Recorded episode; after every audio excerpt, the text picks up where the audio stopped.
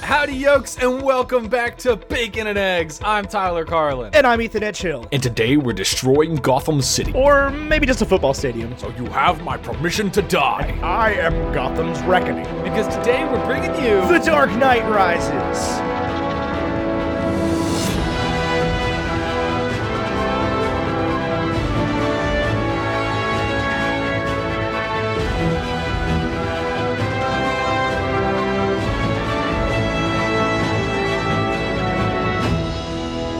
Now, Dark Knight Rises was released July 20th, 2012. That was 2,387 days ago on a whopping $230 million budget. Movie made just over a billion dollars worldwide at $1.085 billion, uh, which was the number one DC movie ever until like last week when Aquaman passed it. Uh, it got an 87% critic review on Rotten Tomatoes, a 90% audience rating, and a 78 on Metacritic. But before we get too into the reviews and everything, I do want to introduce we are joined by our wonderful guest from the podcasts It Ain't Ogre Till It's Ogre and Cinemaholics, a genius film writer, Why? Will Ashton. Will, welcome to the show. Hello. Uh, that was a very warm welcome. I appreciate that. Thank you. I used to tell people just introduce yourself, but now I think really hyping you up gives me more credibility, which in the end is really what it's all about. Yeah, y- you're definitely raising the stakes for me. I feel like Christopher Nolan making this movie, like I have so many stakes laid before me before Right. this podcast, but I'm ready You're like to Bobby Flay, man. I'm ready to take the challenge to climb the wall into the It's almost like somebody gave you a list of 75 characters you had to include in one movie. Yes, indeed. There's a bunch of weird cameos in the film, There are. but uh, like uh, like Deadshot makes an appearance, and I don't know, it's a bunch of weird stuff. But uh, before we get too into our reviews, let's hear from some certified professionals over at Rotten Tomatoes, uh, which are these, none of these people work for them, but you know what I mean. Uh, Ethan, do you have a negative review? I have on a this negative movie? review from our boy Anthony Lane at The New Yorker. Uh, he said, The story is dense, overlong, and studded with references that will only make sense to those intimate with Nolan's previous excursions into Batmanhood. So I think- listen, hold basically- on. Uh, No, let me finish this real quick. What The New Yorker has done is what The New Yorker always does, just usually on behalf of Richard Brody, and get mad at a sequel for being a sequel. I know. This is like the whole point is that you should know the characters from the first two. Did you guys uh, read Anthony Lane's review of Incredibles 2, by the way? Uh, No, is it good? It's entirely possible. Uh, it well, you'd remember if you read it. It's uh, it's weirdly um, BDSM related, and it gets What? really, really weird. I definitely didn't read the full thing. Yeah. Is it positive? Is it like, yo, Uh, Elastigirl's dumb thick? Uh, basically, yeah, that's fair. he says it a lot more like uh, uh, scholarly than that, but it's um, Right. that's the I best. know a lot of college students who talk that way. Yeah, I mean, he makes a, a reference to like getting an erection through his popcorn, so just keep that in mind. Get out of town. It's I'm 100 percent serious. This is a real thing. I am- It's in the I New am- Yorker. bookmarking Anthony Lane Incredibles 2. I am bookmarking this. There we go. So I can go back You and read must this have. later because that sounds hilarious. he must have loved Anne Hathaway as Selena Kyle. Oof. I don't Anyway, even want to Tyler. know what he thinks about that. Do you Uh, have a positive review for us? I do. This comes from Bob Mondello over at NPR. Uh, he says the biggest surprise may just be how satisfying Nolan has made his farewell to a Dark Knight trilogy that many fans will wish he'd extended to a 10 part series at least. I also feel the need to say that NPR is not a sponsor of Bacon and Eggs Why do we feel the need to say that? because they sponsor a bunch of podcasts and they do not sponsor this one. I will say free he's ads. not wrong about that. When this movie was over, I was re- I was I was salivating at the possibility of a Joseph Gordon-Levitt led Nightwing film in Nolan's Gotham. yeah, I would love that. Um, but Chris, Christopher Nolan does that all the time. There's always a back door at the end of his movies in case there's like a mass demand where somebody's like, "Hey, you should make another one." He's like, "Well, I wrote myself an option for that. It's right there." It is right there. Will, what do you think so about this good. movie? The Dark Knight Rises. Yeah, so we review things here on a binary scale. So either it's a one, you have to see it, or it's a zero, you don't have to see it. Okay. Uh, yeah, no, I really, really like this movie, and Oh, thank God. Oh my god, I was so worried about that. and uh, I wasn't sure how I was gonna feel because it's the first time I watched it since the theaters, and uh, I first saw it on a big Omnimax theater. I'll come back to that later, but uh, seeing it on a laptop, I was like, well, am I gonna notice the flaws more? Am I gonna be a little more astute to my uh, criticisms? But honestly, I mean, I would say it's not quite the same as it was the first time, but I still really enjoyed this film. Um, plot uh, issues aside. But yeah, I, I just find it so invil- invigorating. I just find it very entertaining.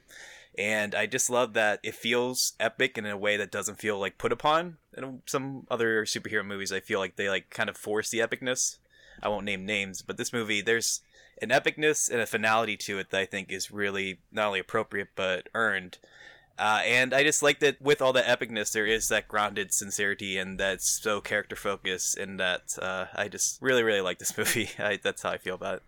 Oh, I, I couldn't agree more. This was really, really good. I have only a few issues. I heard you had issues with plot. I have, I have honestly, I know we already talked about this, but I'm not f- a fan of uh, Anne Hathaway as Selena Kyle in terms of casting. Uh, and, and I didn't like Marion Cotillard. Is that how you say her name? Mariana Cotillard? Yeah. Sure. I wasn't in love with her performance, but otherwise, I thought everybody did a really good job. I wasn't in Yeah. love with her character, to tell you the truth. Um, Talia al Ghul. Natalia's kind of a cop out for me. Yeah. The, the like, and I get there had it's a Nolan movie, there has to be a twist, but that that one just felt a little forced to me. The whole like, it was me the whole time. I was the exceptional child. It definitely feels forced in a way that like I feel like it doesn't like of all the characters in the film, like her entrance feels just kind of like rushed in at that ball, and then like the romance she has with Bruce Wayne didn't really feel earned. It just was like, oh, okay. I thought you had more chemistry with Catwoman. Now there's this thing going on. All right, and then yeah, I agree. When the reveal came, I was like, okay, yeah, that's basically what I expected. so yeah, That's oh look at that you're the you're the bad guy yeah. I also felt like they had a bunch of weird problems with this whole trilogy with like casting where there was definitely opportunities in this where you know Joker would have obviously made a bit great cameo but of course they, there was no option for that. Um, and he just kind of like you know he broods over Rachel for eight years and then he's like "Oh, I'm over that uh, and he moves on to Selena Kyle and Mary I can't even remember how to say her name Marion Cotillard Cotillard. Co- Cotillard. Uh, I also felt like a lot of characters were well introduced throughout the series, so that when they made their appearances here, it made sense. Uh, but she was not a character in the other two films at all. Well, She, neither like- was Selena Kyle. Neither was Selena Kyle, but that was almost like forgivable. This woman showed up as like some charitable donor or rec- recipient from the Wayne Foundation, and it seemed like her and Bruce had had a significant backstory where he built like a you They know, did. They four worked together megaton on a bomb. project. Yeah, but I didn't I didn't see any of that in previous films. Because it happened three years ago, and The Dark Knight happened eight years ago. Yeah, but the scene of Harvey Dent's funeral happened at this movie. Okay. I'm just saying, like there, there's there was an interim period where, and, and I mean, it's not the, the the smallest plot hole in the world, but it it you know, I mean, it makes sense. You don't you don't need. I I don't feel like you need a backstory there. I think you're given I- I- plenty. to me, it, to me, it felt rushed. Uh, Ethan, I'm curious your overall thoughts on the film. I love this movie. I think this movie is underrated. Um, I it's by agree. no means my best one or my favorite one in the series. Um, I do honestly think I like it better than Batman Begins. As do I. I Yeah, that same was here. not previously the case, but rewatching it this time around, I felt like like Batman Begins gets a lot of credit because it was like "Eh, it's not George Clooney anymore. This is freaking awesome. Uh, but I think that when you just look at the whole set, removed how many years? Seven years now. This is much much better. This one feels, and, and honestly, I know this is weird, but this feels like more of a continuation of the series between The Dark Knight and Dark Knight Rises than Batman Begins and The Dark Knight for me. I think I think this ties them both together really well Mm-hmm. because you've got a lot of like the Ra's al Ghul elements, and you've got uh, you know you have almost no Joker backlash, but you do have a lot of Harvey Dent type stuff. Yeah. Um, you know, but this this treats the Joker like it never even happened. Well, I mean, it doesn't because it is all about 'Cause- Harvey Dent. Right. Well, it's not all about Harvey Dent, but it's about Batman's exile in the wake of the the Harvey Dent backlash. Right. The one I'm with that. The one the one thing I did not like on that whole aspect was the fact that uh that- that John Blake was immediately just like, "All right, Commissioner Gordon, you're a Fortnite." As soon as he finds out about like how everything went down with Dent, it was like you feel like you would be more understanding of that being the only person that knows who Batman is. yeah. What did you think of John Blake as a character overall? Well, what did you think? I'll I'll let one of you talk. I've been talking, but All right. Well, what do you think? What do you, John Blake, Joseph Gordon-Levitt's character? Um, well, another it's another one of those like you're waiting for the reveal, like you know that he's going to be Robin, maybe not like traditionally Robin, but Robin all the same. And you're just kind of like, okay, like, w- are you, are you really gonna hold your cards back for this long? But I, as far as the performance is concerned, I think it works. I mean, at at first I wasn't really sure what to think of it. Th- At the beginning, it kind of feels like a little like forced, I guess, like just having uh, him involved with this and like having like two commissioners and whatnot. But uh, I like it overall. I think it works. I definitely warm up to it as uh, I warmed up to it this time, and I also warmed up to it the first time I saw it. And uh, I do really like Joseph Gordon-Levitt as an actor, and I think it works overall. See, I, I guess that I was missing some sort of because I've heard this complaint from a few people. I was missing some sort of knowledge where like I'm supposed to know that he's gonna be Robin. I re- I remember being very shocked by that reveal when I first saw this movie. Yeah, I also did not see it coming when I first saw the movie. And I remember when I first saw the film, watching it, and that revealed at the end, and I was like, what? He was barely in it. And then, of course, I watched it today, and I, I He, must he have was just not been- barely in it. I, I must have been watching a different movie. This movie's about John Blake. It's hardly about Bruce Wayne. It certainly would have been shorter if you just cut the 45 minutes of Batman out of I'll it. tell you, that, uh, on, in terms of Batman's costume and everything, recapping the whole series, do you feel like I remember when this came out, I saw Batman and I was like, that looks totally normal. He looks like a badass. And when I've watched these three films this time, I feel like the costume has not aged well for me. Do you agree or disagree? I would tend to agree, um, but I think that's the case with every Batman costume. There's no bat nipples, so that was good. there, there are no bat nipples. but I, I definitely, when we watched the first couple, I'm like, there's part of me that's like, I have to suspend my belief to like, or my disbelief to to really get into this because like, this is a dude in a bat suit, and it does look silly. it definitely looks silly. There's no getting away from that. I mean, I think it just more extenuated because the movies themselves are so grounded and based in reality that Right. like you just like like you're so much into like the inner workings and inner politics and the social commentary that's going on that you'll just see a shot of like Catwoman and Batman walking down this like co- corridor and it's like, "Oh yeah, this is like a superhero movie. This is uh They're here too, Yeah. right?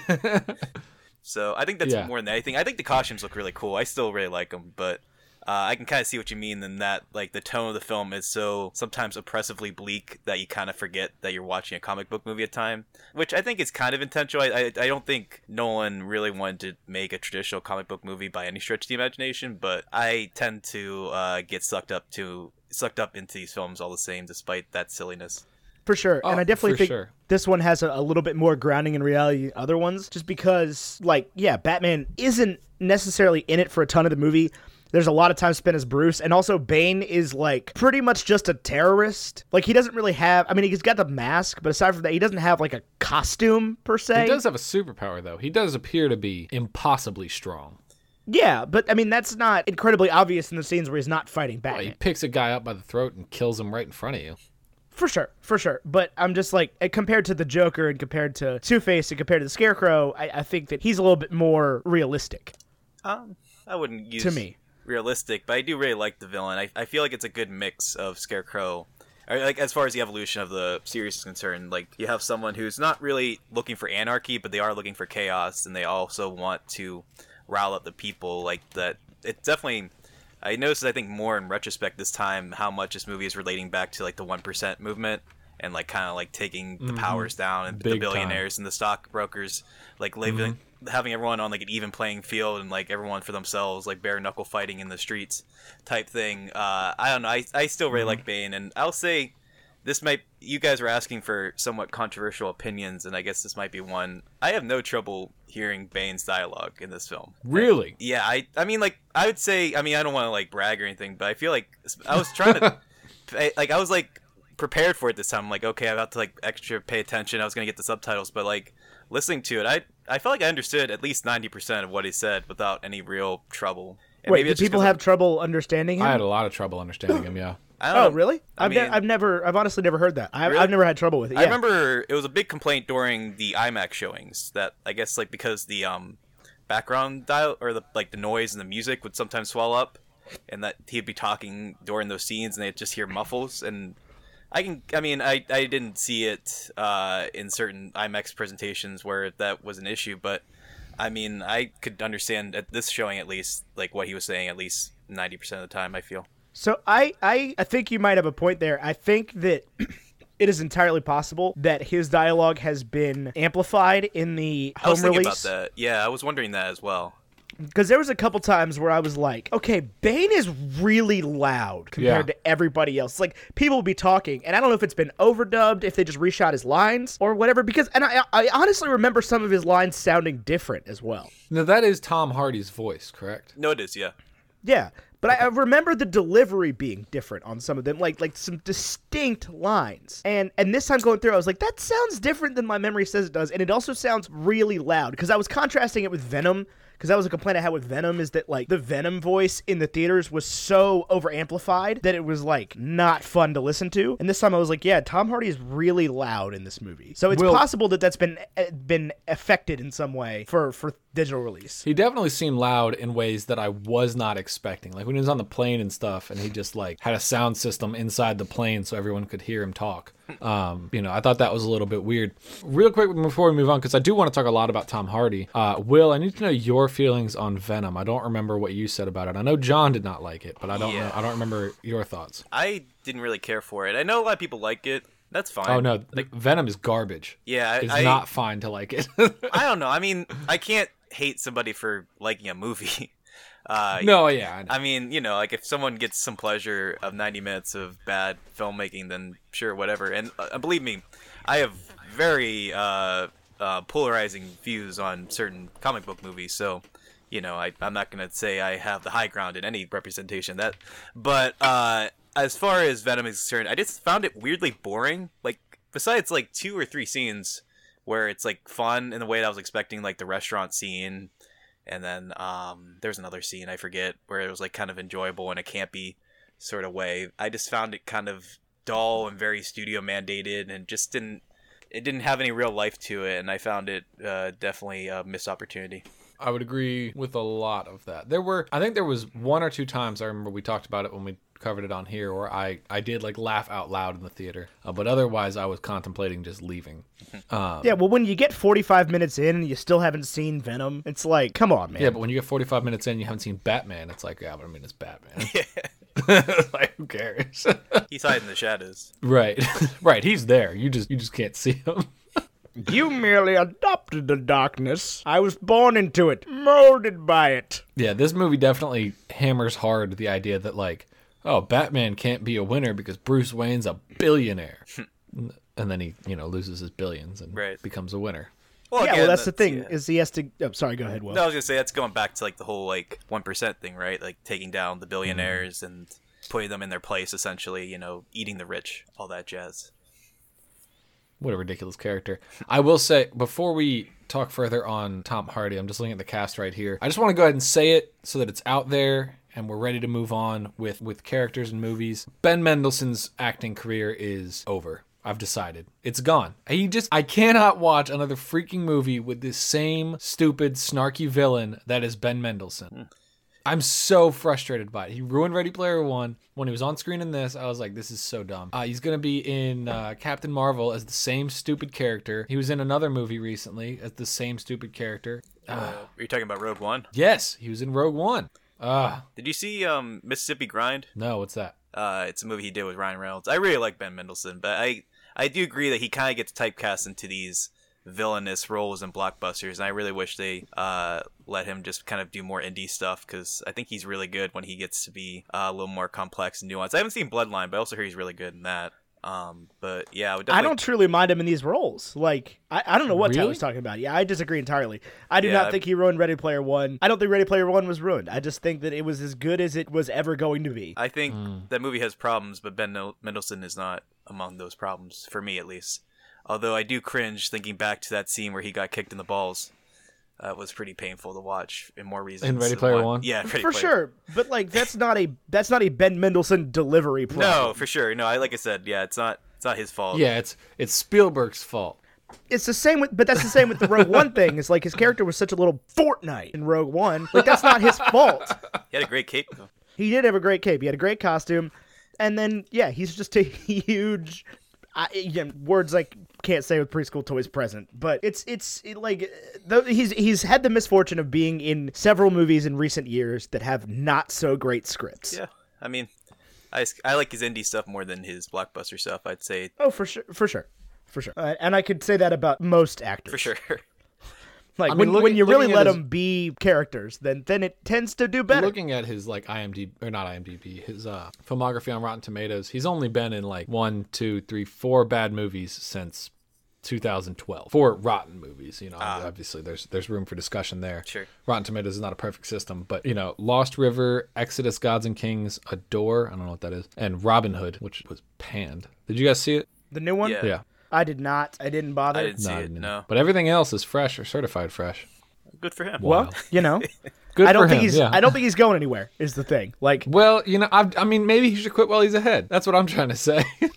I think that he would uh, agree that no. I think that he would. he would disagree with you. I don't think that he has a problem. I'm sure he loves the paychecks. I mean, no. yeah, I was gonna say. I, I I don't think Ben Mendelsohn's sitting there going, man, getting paid a lot of money to do relatively nothing is awesome. he gets paid millions to scowl or uh, whatever that word is supposed to be just like look menacing and evil that's pretty easy money i feel that is pretty easy money. Right. and He's like he's like a eighth tier villain in this movie.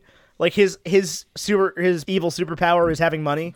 He's the guy that opens the box that he didn't want to open in this movie. The guy that hires the Joker essentially because he brought Bane to Gotham, and then that ended really well for him. Clearly, um, I don't know. There were some great characters in this movie though. I I do truly like Tom Hardy as As do I. yeah me too and I think that's the, one of the main criticisms that I hear from people about this movie is that he's a stupid villain. It's not really a great performance, and I, I just disagree with that on all accounts. I think that this was he was the perfect villain to wrap the series up with. I mean, he's not wearing nearly enough luchador mask. He's wearing plenty of luchador masks. No, no. well i feel like with um, tom hardy as far as his performance is concerned he has an impossible task right he can't outshine heath ledger like i don't think anyone can do that at this point Right. and i mean i Yeah, don't definitely not in this series. right uh, for sure right and i feel like he's not supposed to be like the next joker like he i mean he's the next villain but he's not the next joker he's one with the people so he's not supposed to be like standing out in this big way that the joker was where he was more of an individual agent of chaos i think what he serves in the film is basically what he should do in the film and i also think i think rewatching this time i forgot how funny he was like in kind of like a dry dark sort of way uh, like when he's in like the stock room and he like menaces people in and like when he's like take care he just leaves just like Yeah, weird- he's, he's a very polite villain. right yeah he's very well spoken well i guess that's can be contested but he definitely has a, a good vocabulary and uh, if you can hear it i suppose Yes, Yeah, he he's just- very smart. You can tell he th- yeah he thinks about what he wants to say. Whereas it, and he's just the complete opposite of the Joker. The Joker was you know didn't really fight his own fights. The Joker uh, got into people's you know into the into the spirit of people in like a negative way. Bane gets into the spirit of people in in this. I don't want to say I hesitate to say positive because it's not it's probably not positive for Gotham, but like he does you know rally the people sort of to an extent. To the point where they break, you know, open the prison. Which why would you put a maximum security penitentiary in the middle of Manhattan? Uh, and they're in Gotham. Okay. Say that to the drone shots, will you? Oh, I know. I thought that was so funny. they looked at the city and I was like, oh, that's New York. Look at that. Yeah, they blew up all the bridges, and I was like, "There's the Manhattan Bridge, Well- and the Brooklyn Bridge, and the Washington Bridge." that was actually pittsburgh right was it with Was the it? bridges? yeah those are pittsburgh yeah that's my home city there really? yeah Wow, they made a great job of making that look like Manhattan. Well, I mean, that's the thing about Gotham, and I think that's one thing that Christopher Nolan. Uh, I mean, I'm sure he's proud of The Dark Knight, but I know he was very uh, annoyed that that movie looked so much like. Um, is it Chicago that they mostly filmed it in? yeah, I think so, yeah, yeah. like he because Gotham is then I think that was translated more in Batman Begins is like kind of like this uh, you know city that represents all cities in a way. It's not just New York or uh, L.A. or anything like that. It's just like its own kind of city that changes throughout. I think the series because it kind of represents whatever the movie needs it to be at that time. So I do like that the movie. I I, I felt it was more obvious this time. Like certain scenes are like okay that's New York. Well that's definitely Pittsburgh. Like every shot with Pittsburgh for me. I was, like I just feel on my bones like that's Pittsburgh. It's my city here it is. And then, um, yeah, I, I do, I do like that that the series kind of lets Gotham be many things at once. oh for yeah, sure. that, that allows it to be relatable in ways that you know, like, like the way the reason Spider-Man was so successful early on it was because it was like, oh, that's that's actually New York. Oh my God, that's Queens. Look at that. Um, but then Gotham, of course, can be whatever city it needs to be. Um, in their own little little world, I will say Gotham is way more populated in the Nolan universe than uh, any of the American cities currently are. It's like 30 million people. yeah, right? somebody said that in Dark Knight. Yeah, that Gotham's a city with 30 million people, and that's twice the size of New York. Yeah, so that's that's pretty big. And then in this movie, they refer to the president says it's um, America's greatest city. Well, and then we're clearly shown in Batman vs Superman: The Dawn of Justice, the uh, sequel to this movie, that it's like directly across the bay from Metropolis. Well, I mean, to be fair, that's like separate to this series altogether, right? Yeah, I know. Yeah, I know. Just making a joke. There. right. Yeah, yeah, for sure. But I thought that that was weird in that movie, in Dawn of Justice. I was like, why would they put two enormous cities, you know, just like 20 miles apart? That seems like a really weird choice. That's uh, the Twin Cities, you know. yeah, if they were 85 times larger. Yeah, like if they put New York and Chicago right next to each other, which Right. is basically what it is. In your mind, where do you picture Gotham being? Uh, I mainly see it as Chicago, maybe because of the Dark Knight, but I, I see it mainly as Chicago. Yeah, I It's- also think around Chicago. See, I, I, I can't get the like the the image of him flying out over the the ocean in this movie out of my head. Is the problem. So like You it's don't think for you me can it's blow up got to a be a lake? coastal city. Well, they said bay. What like, is that it was, called? That was It's a, a word that was used in the movie. He's flying out over the bay. I just have a hard time picturing it being on the coast. I know that it is, and I know that it flies it out over the, the bay, the ocean, whatever, but I just like that's just not how it comes to mind for me. well, it's got an awful lot of It bridges, does have a lot of bridges so it's presumably at least on some major rivers. So it's probably not like Indianapolis. on the White River, Yeah. like two inch deep White River. yeah, Yeah, I would bet not. I would bet not. So uh, early on, Will, you said something about plot holes in this movie. I'm so bad at pointing these out when I just watch a movie. The only thing that immediately comes to mind for me is the rope in the pit that they keep tying themselves to. Can they not just climb that? Yeah, I mean, also how he gets from there to Gotham in like less than a day, from the pit to You know. yeah, with no money. right. with no money and Wait. no like and you know the cops were like if anybody enters the city we'll destroy them Right. Yeah, especially because all the bridges are gone. right Yeah. he Wait, just- so what's the problem with the rope though? I don't understand. the rope if the rope you can tie yourself to the rope right and then Right. if you fall it catches you yes, so why can't you just climb the rope because the rope doesn't go all the way to the top. but you can climb the rope at least past where you are No, the rope goes up to where they fall. oh is that where i, I don't know don't treat me like i'm dumb here i just didn't know Well, watch the movie. i did watch the movie and it seemed like you have rope tied to you Right, but you can clearly, it's clearly shown that the rope does not go all the way up. That's why he throws the rope down. i knew i saw that at the end and i thought that was smart and then i noticed that when talia gets out she does not do that right, because she doesn't care about anybody else. She just sees it as a place that broke Right. Yeah. Why would she save all these people that are not Tom Hardy? And then when they when they pull the mask off Tom Hardy's face, if you don't know who Tom Hardy is, it's like, okay, is that is that Bane? Is that not Bane? I don't know. I don't know what this is. her. Yeah, I feel that. Yeah, I guess at the time, I mean, I mean, I knew who he was, but I guess for general audiences, he wasn't quite the uh, Venom star Tom Hardy that he is now. Oh, well, no, he God. was he was the guy from Inception. though. Right. You must dream a little bigger, darling. Right, I got my timeline right on that. That was 2009. Yeah, 2010. 2010. I just want to watch that movie now. I actually had that thought a couple times when Joseph Gordon-Levitt was Levitt was on scene and and everything. I was like, I need to watch Inception again, man. I haven't seen that movie in forever. It was a little distracting this time, yeah, because there's like three stars from Yeah, Inception. because there's Marion Cotillard and uh, Tom Hardy and Joseph Gordon-Levitt Yeah. and Killian Murphy Oh yeah, yeah, for a cameo. and Michael Caine. Oh yeah. Oh, Michael Caine's great in this movie. I, we haven't brought that up. I I really like his performance in this film. I love yeah, I love Alfred in all of these movies, but Right. especially in this one where he gets he has to like lay the law down and he just leaves like straight Yeah. up. You know, you, it would- it felt like an empty threat and then he's just gone. Yeah, but I mean, like, th- like I mean, it's many of his scenes involve like opening up emotionally, but I think like most people like feel like that scene like in the staircase and like the scene at the funeral for his like uh in front of uh, Wayne Manor and stuff. But I I feel like early even the early scenes he's really really captivating and he provides that emotion that I feel is necessary for the opening in a way that uh, is clear that like oh yeah this is one of the most well respected and uh experienced thespians in the business. Oh yeah, for sure. I mean, Michael Michael Caine is a treasure that we should protect at all costs. Of course, yeah. And he hasn't really done much of late, right? Except that uh, bad Zach Braff movie. Uh, I think the last thing I saw him in was Kingsman. Oh, the second one. the Or no, first no, one. Yeah, Yeah, no, that's right. He was. Was he in the first one? he was Arthur. He was the villain Oh yeah, yeah, yeah. That's right. or one of the villains. Uh, let's see. more recent than that. You saw him in Now You See Me Too. Was that more recent? uh, more recent than the first one. Yeah. Okay, he was in Dunkirk as a voice. Oh, okay. He's in Sherlock Gnomes, guys. This is huge. I'm just making sure he's still alive. Oh yeah, he's still alive. Yeah. alive and well. Hopefully. Um, and uh, uh, you know, knock on wood, nothing happens between now and the time this episode comes out, Oh, or ever, God. or anytime Will? soon. Yeah. Will. Yeah. Don't be the person that did this. I saw him in Youth. Oh yeah, that was pretty good. Yeah, that was after Kingsman as well. Uh, but before Now You See Me Too, I liked Now You See Me Too. Unpopular opinion of the day: everyone hated that movie. I did not. Uh, I love that movie a lot. I mean, it earned a sequel. Daniel Radcliffe playing a magician. Who, who'd have thought? Hmm. well, it, it 'cause- didn't earn a sequel. People liked the first one. Nobody liked the second one. I liked the I mean, second. Now You See Me 3 is coming out this year. It Is, is, it really? According to this, yes. I did not know that. I didn't know either. Why are they so lazy with these titles? You have so much room to play. Listen, listen, Sam Raimi made great Spider Man films twice. Look, okay? why would you just not call it Now You Don't? If it's the last one, yeah, I guess they're leaving themselves open for a fourth one. no, I would have called the second one that. I know. Well, yeah, but they wanted to make a trilogy, right? I guess. I don't know. I didn't know that. yeah. I learned that. I remember I learned very that much 85 enjoying seconds the first ago. one. I love movies about magic, so Yeah. My only thing though with the magic and the Now You See Me films is that it's so clearly CG a lot of the time, and it's like like if, Yeah, I want like real sleight of hand. and there's a couple scenes of that. Like I think Jesse Eisenberg does that a couple times with the cards and stuff, but uh, or was that um uh Dave Franco that had the cards? Uh, Da- Jesse Eisenberg has the cards. Dave Franco's the pickpocket. That's right.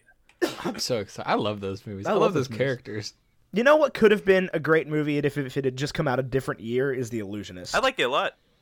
I do Poor too, movie but coming it's out at the not same time the as The prestige. Prestige. Yeah. Another Christopher Nolan film.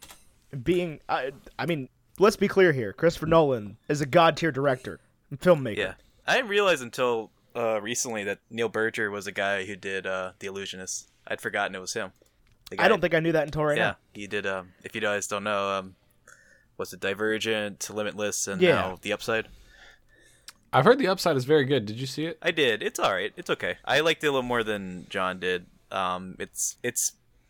I mean, if you saw the original uh, Intouchables, it, you know it doesn't really compete. But Yeah. then again, I wasn't really in love with Intouchables either. So I think it's it's cute. It's fine. Just pretty forgettable more than anything. Like a, a good solid Netflix or Redbox rental. Does I mean I've heard that it showcases Kevin Hart's skills in a new way. Is that true or not true? Yeah, I mean, it's not like uh, uh, like Daniel Day Lewis Tour de Force, but it definitely shows that he has dramatic range that wasn't evident in, say, Night School. That's cool. Fair, Why fair. does this guy make these movies? Money. Money because they make money. Yeah, that's why. Well, that's kind of uh, isn't that kind of up in the air right now? What, What? if Well, his Kevin Hart career. movies make money? Well, no, his career. Oh yeah. Yeah, I don't. It was weird. Did you see him go on Ellen not too long ago? And Ellen was like, "You need to host. You have to host." I heard about it. I And- didn't see it. and he decided not to do it. I think that's so weird. He should have just freaking hosted the Oscars. I mean, like, Well, I think he said that it would have been like he would have overshadowed it, given how much how big the controversy got. That it would have just I don't know. I I, I kind of get where he's coming from as far as the logic is concerned. yeah, but I don't know, who who ended up hosting it? Now it's like Nobody. the cast of the cast of Endgame, right? Um, I don't think they're hosting it. I think they're just doing a segment. But as far as I've heard, there's no hosts as of now. So I guess it's time to bring back Rob Lowe and Snow White and those dancing tables. That's right. I think that Rob Lowe would make a great host. yeah, you can get Rob Lowe to host the Oscars every year, the way like Neil Patrick Harris hosts the Emmys every not the Emmys, the Tonys every year. I would be about that. I just feel like there's a lot of people you could go with. Like Lin Manuel Miranda would be great. That's who I said on Twitter. Oh yeah, that's right. Yeah, I forgot about that. Yeah, Uh, you can get Key and I think Peele. he'd be perfect. Yeah. uh, John Mulaney would be fantastic. I'm uh, Disagreed. yeah, I don't love John Mulaney. Oh, but really? Okay. Uh, and I was gonna say, I mean, my my main champion is for the Muppets. I really want the Muppets to host the Oscars. Oh God, no, you don't want the God, Muppets no. to host the Oscars? no! I hate puppets. I hate puppets so much. They make me so uncomfortable. Okay. Well, that's an interesting opinion. That's just a personal. That's a personal vendetta. Oh, man. like it would probably be hilarious, but like I'm firmly convinced that Jeff Dunham is the devil. well, well, I'm not talking about Jeff Dunham. No, I don't. no, want I'm him. just saying. Like he- if if if there if there is like a hierarchy of hellish puppets, like Jeff Dunham is Satan. okay. but Weird as Kermit the Frogland then. Uh, some lower demon. I just feel like you have so many opportunities, like Standor and Wardoff commenting on the Oscars in the balcony. You can like have I kn- they're they're not a traditional uh, Muppet, but you can get like Oscar from Sesame Street, and they're Oscar at the Oscars. Like it's just printing money. I think I love this idea. I'm not the first to say this, so I can't take credit, but I'm very much in support of it. And You they're can both get the owned by guys- ABC, Disney. So You could get the guys that do that do the dog shows. That would be great. the uh, Best in Show. Yeah, no, like the the, the dog show announcers, the, the Oh. guys, the, yep, the the the guy that was in Best in Show, yeah, Oh, uh, Fred uh, Fred Willard. yeah, but his his real life, uh, not counterpart, but the guy he was essentially playing. I can't remember the dude's name right now. The guy Yeah. from Seinfeld. Uh, Uh, there are a lot of people from Seinfeld. Kramer? no, no. never mind. Oh, I was like, I, I, I that figured this would dude- be obvious. You guys clearly don't watch as many dog shows as the rest of America. No, I don't watch any dog shows. People will get that joke. Uh, you could get Jim Nance. That would be great. Just go with like sports Get people. Gronk. get somebody Gronk like hosts the instead Oscars. of hosting the Oscars, somebody's calling the Oscars. Like, you got you got like a full commentary team. Weren't they trying to I get uh, Gritty to host the Oscars at one point? I would be all in on that. That'd be fun. I think they should get like John Krasinski. He would do a good job. That'd be all right. Yeah. You know, like every time he like announce an award and then he'd look at the camera and then oh, it'd be great. Yeah, I don't think John Krasinski would be about that. I think John What? Krasinski's trying to not be Jim Hal- Halpert anymore. Yeah. He's, Okay, well he he's, doesn't have to be Jim. He's an auteur now. He's a director. He yeah, he can just go out there and not say a word. and that's the whole thing. and then towards the end, just shout. Uh, hey, you get John Krasinski, you get Sandra Bullock with the blindfold on. Yes. Have everyone at the Oscars do the Bird Box challenge. Oh, I know that. Walking I know to the that stage. Bo Burnham is free because uh, well, they snubbed him, Oh yeah, that's right. so he could probably do a good job. I also uh, on Twitter I proposed Paul Giamatti as a host, and I still really want that. That will never happen in a million years, but I would love. Can you can you imagine Bo Burnham though, just like s- slowly wheeling out a piano and sitting down and going, "I've got a song for you guys. This song is called Fortnite. The Oscars. It's a song called "I Hate Making Art." tell us, uh, listeners, audience, people that are listening right now, tell us who you would love to see host the Oscars. That's what I want to know. Let's get Michael Caine to host the Oscars. Yes, You get Michael Caine to do anything. I'll watch it. Get Michael Caine up there, and then have him be Alfred Pennyworth, right? You're only supposed to blow the twenty dollars off.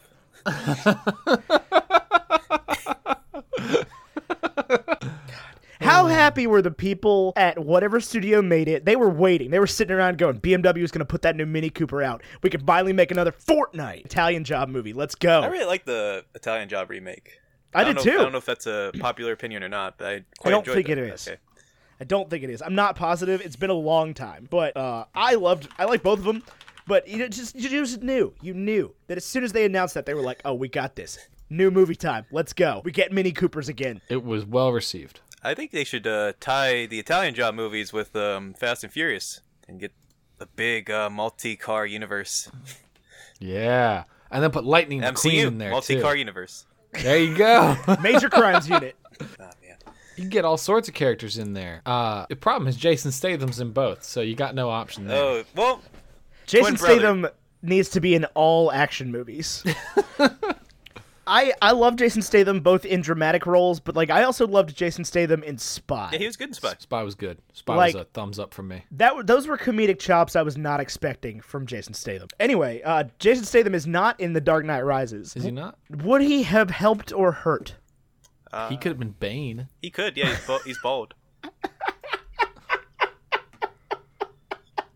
Why are you laughing? That's a great casting. I'm just imagining like you know normal like action movie Jason Statham as Bane. He would he would have the luchador mask. this is this is I can't even like I can't even process this out loud. How funny this is to me for some reason. He could have been Batman, and then the Rock could have been Bane.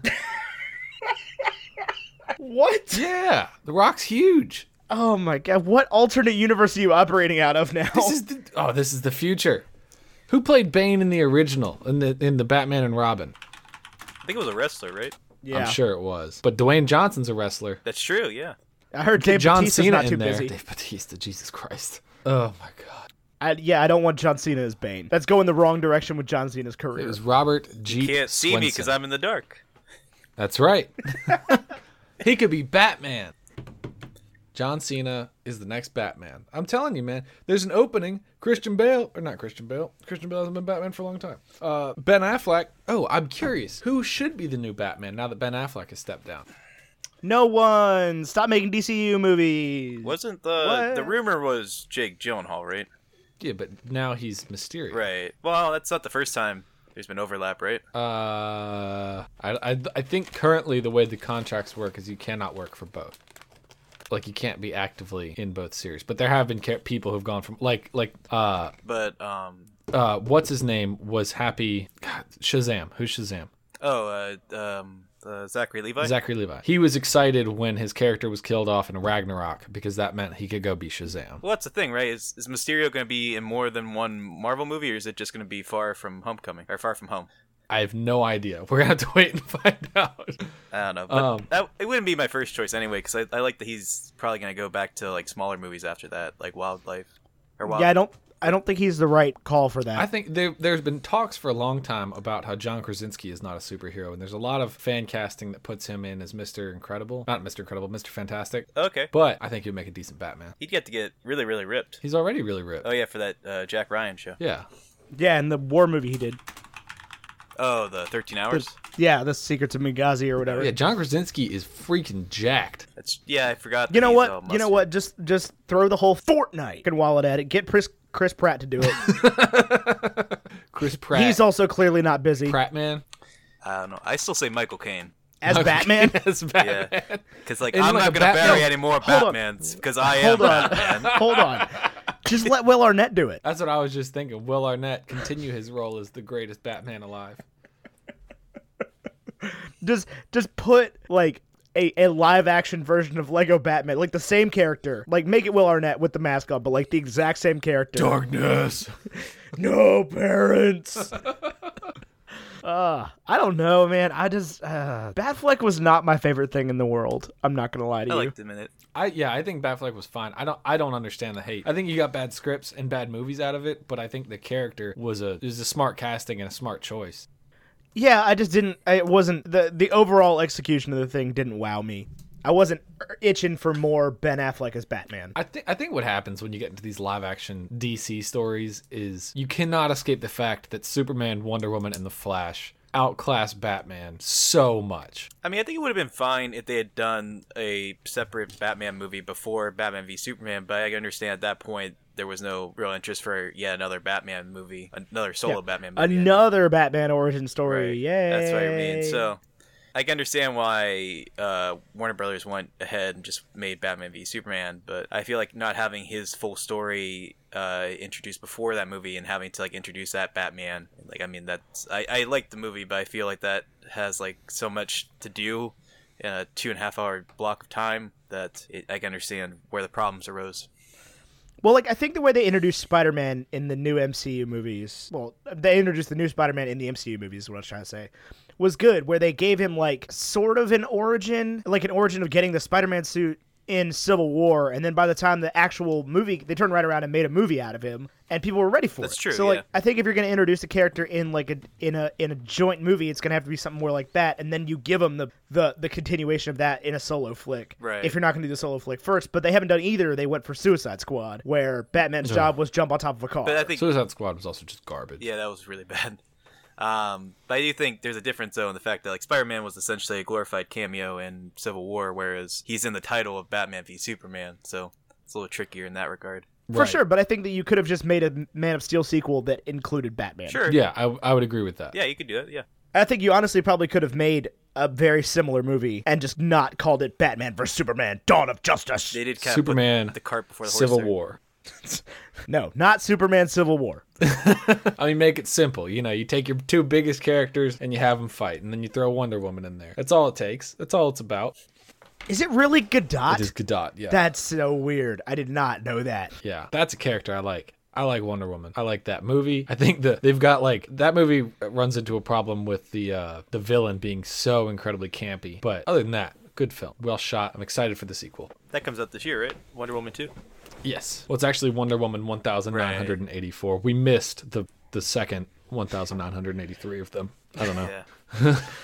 Not quite how that works. So there's probably a good bit of story that we're missing, but so- I guess they filmed it.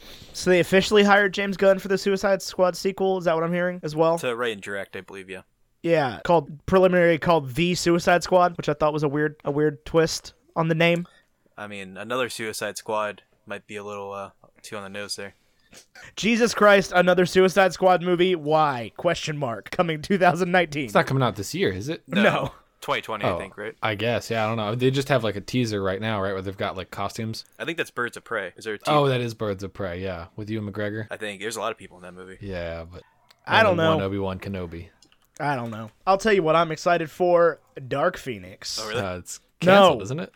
No, I'm not excited for Dark Phoenix. I'm very curious um, if they're just going to put those on streaming services, that one and the New Mutants, um, given the Fox deal that's going on, if they're just going to dump them, essentially, because uh, I feel like New Mutants, I would not be surprised that just like on Hulu one day, they're like, oh yeah, it's out. There you go. If you want. Here it is. Enjoy. Did you enjoy the Super Bowl? Here's New Uh, Mutants. I mean, yeah.